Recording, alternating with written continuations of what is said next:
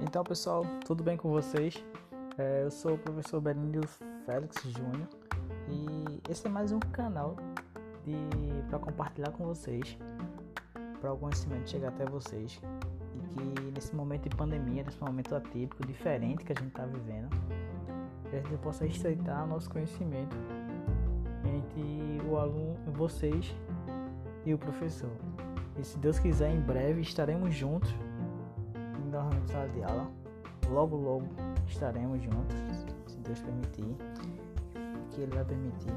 Então, esse é o primeiro podcast, né, do nosso, do nosso da nossa lista e a gente vai falar sobre o modelo de referência OSI, que é um assunto dentro de rede de computadores. Então, aqui a gente vai compreender a, necessidade de padronização de rede e as camadas e suas funções o modelo de referência OSI. Beleza? Vamos lá? Então, o modelo de referência OSI ele é dividido em sete camadas: aplicação, apresentação, sessão, rede, transporte e liquididade e física. Essas são as sete camadas que é dentro do modelo de modelo OSI, né? Então, só para a gente contextualizar um pouco de histórico, antes não tinha uma padronização. Então daí cada, fabrica, cada fabricante daquela época tinha, tinha um padrão de comunicação. Toda vez que a empresa mudasse de, de, de, de padrão de comunicação, ele, ele alterava tudinho. Então, imagina aquela época, uma bagunça danada, onde cada empresa tinha, tinha seu modelo de, de interconexão né, né dos computadores. Aí daí veio a necessidade de estabelecer um padrão. Opa, vamos padronizar isso aí. Vai tudo ser, vai tudo ser o modelo OSI e vamos acabar com isso. E daí surgiu o modelo de referência OSI, que foi criado pela ISO, né? A ISO que é a Organização Internacional para Padronização, ela que regulamenta isso aí no mundo todo. Então, um, um exemplo para a gente entender um pouquinho como funciona é quando a gente navega na internet. A gente vai lá, abre o navegador, seja ele qual for, e daí utiliza, daí utiliza alguns sistemas operacionais como Windows, Linux, e daí você consegue navegar sem problema. E daí tem um protocolo que é utilizado dentro dessas camadas, que é o protocolo HTTP, que é o protocolo de transferência de hipertexto. Então daí nós vamos falar um pouquinho dele lá na frente e assim por diante, beleza? Então,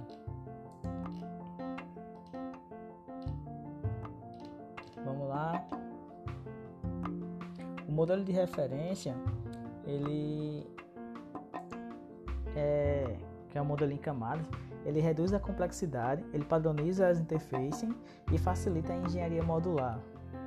Ele garante a tecnologia interoperável e acelera a evolução. E também simplifica o ensino de aprendizagem, né? Ele faz isso também. É, a, a, gente vai falar começa a falar da camada de aplicação, que é chamada de camada 7.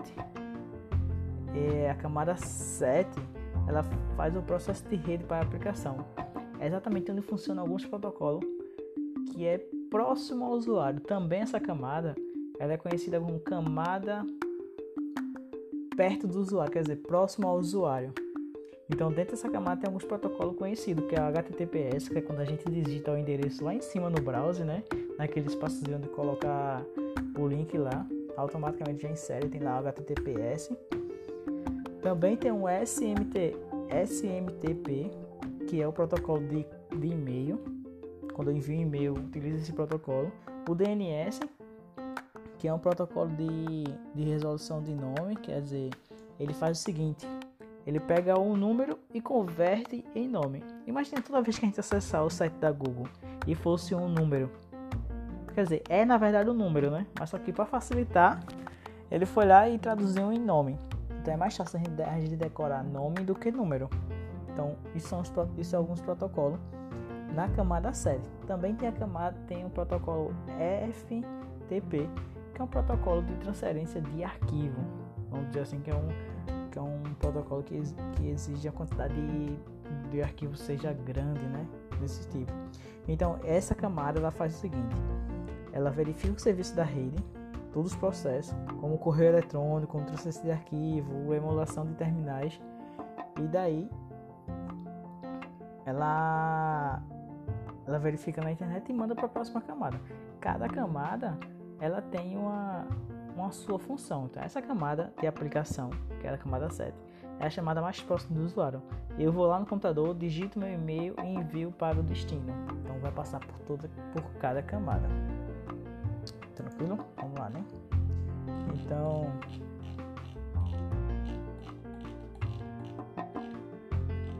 a camada de apresentação, como a gente a camada de apresentar os arquivos, né? Pegar os é, os arquivos e começar a, a, colocar nesse contexto aí, ela faz o que? Ela garante que os dados sejam legíveis para o sistema receptor.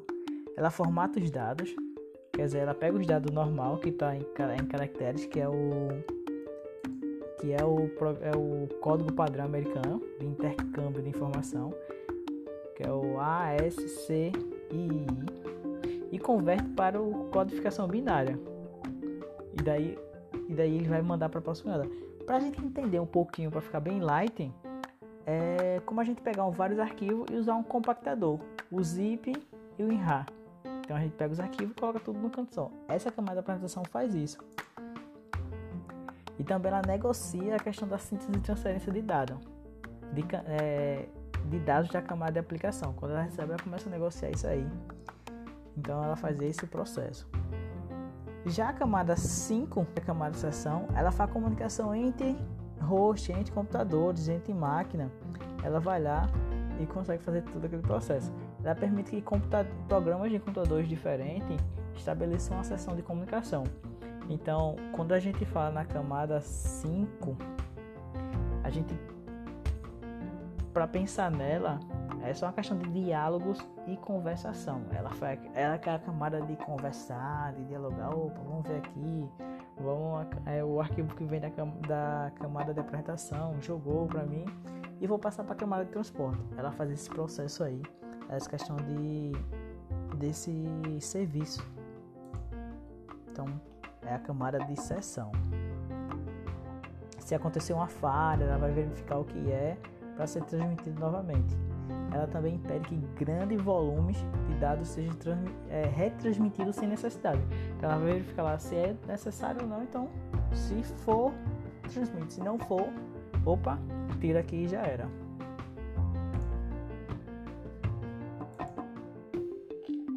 Aí vem a camada de transporte, né? A camada de transporte, ela, ela é responsável por transportar os dados que vêm da camada de seção. Que vamos dizer assim, que ela é um transporte de caminhão que pega a sua carga devidamente empacotada, endereçada com remetente de destino.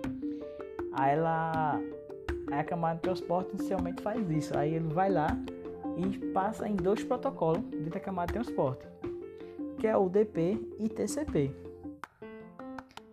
Um, esse, um desses dois protocolos, ele tem, cada um tem a sua funçãozinha básica. Mas o protocolo DP, a gente diz que ele é não, não é confiável. Já o protocolo TCP, ele é confiável. Por que o protocolo DP não é confiável? Porque ele vai pegar a informação, ele vai verificar, vai realizar e vai realizar várias aplicações. Opa, estou enviando, não quer saber se é malicioso ou não. Tome, enviou o arquivo. Já o protocolo TCP, ele é mais, vamos dizer assim, que ele é mais exigente. Ele ele confia, ele verifica o arquivo se é realmente um arquivo válido, confiável, se não é um arquivo malicioso, verifica se o destino existe e daí envia. Ah, ele pede também um feedback do arquivo. Opa, você chegou o arquivo, beleza, feedback. Então ele faz essa questão aí dessa, e controla o fluxo, é, a questão de erro também, tudo o protocolo TCP. Então se liga aí, o DP não é confiável e TCP é confiável. São os dois protocolos que, que a camada de transporte possui. Protocolo, é, TCP é protocolo de controle de transmissão e o DP é protocolo de datagrama de usuário. Então esses são os dois aí que trabalham nessa camada. Já a próxima camada, que é a camada 3, a camada 4, a gente falou agora há pouco, foi a, a camada de transporte. A camada 3, que é a camada de redes ela fala interessante que ela fala o seguinte, essa camada de redes. Ela verifica o melhor caminho para a informação chegar até você, sair da origem e vai até o destino. Então é bem interessante que essa camada ela vai verificar a questão da conectividade, vai selecionar o melhor caminho para chegar até você. A gente, para ficar assim bem light, para a gente pensar um pouquinho nessa camada de rede, a gente pensa como é que o correio trabalha hoje, né? O correio vai lá, recebe a carta, verifica para onde é, chega da origem para ir para o destino. Quando chega na central, para ir para o destino, vai verificar a melhor rota. Então, essa camada 3 faz isso, questão de roteamento, questão do melhor caminho para a informação chegar. Beleza? Vamos lá, vamos para a próxima camada. Ah, a camada de transporte ela faz o seguinte, ela, mesmo eu estou em casa, vocês estão em casa, ela vai sair do seu computador a informação, vai passar, se tiver cabeada, vai passar pelo cabeamento, vai chegar no roteador o wireless, vai sair da sua casa no cabeamento e vai chegar até o provedor e até o destino. Tá? Aí vai chegar até lá com procurando sempre o melhor caminho. Sempre isso vai acontecer. Exatamente por cada protocolo. É, a camada 2, que é a camada de enlace, ela faz o seguinte, ó, ela verifica a chance de, trans, de transferência de dados que é confiável entre os meios, o endereço físico e a topologia de rede. Que exatamente a topologia de rede são aquelas que tipo, a gente tem uma topologia estrela, que é a mais usada hoje, que eu tenho uma central e daí todos os equipamentos é ligado a ela é, notificação de erro, controle de fluxo.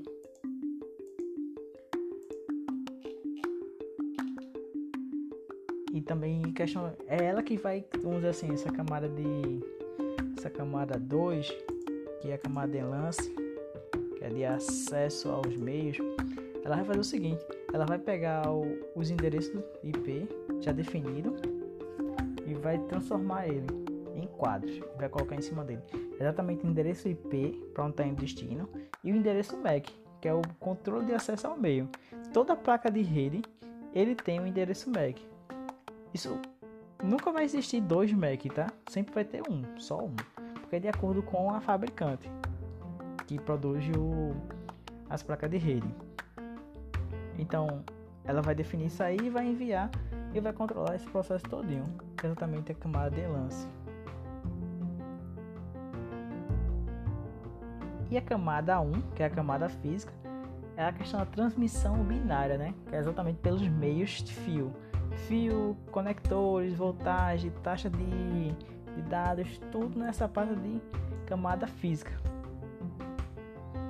Então, é nela que vai a transmissão. Também é importante também porque vai fazer a transmissão até chegar ao destino, que é exatamente toda a parte de cabeamento, cabeamento par trançado, fibra ótica, rede sem fio, todo nesse processo da camada de rede, de rede, camada física, que é a camada 1. Sempre vai acontecer uma. Sempre vai sair assim, ó. Do usuário, que é a camada mais próxima, quem é? Aplicação. Aí vem aplicação, apresentação, sessão, transporte, rede, lance, meios de comunicação, meios de transmissão, passou no meio de transmissão, tubulação, enfim, Aí vai lá para chegar no destino. Física, lance, rede, transporte, sessão, apresentação, aplicação, chegou no destino.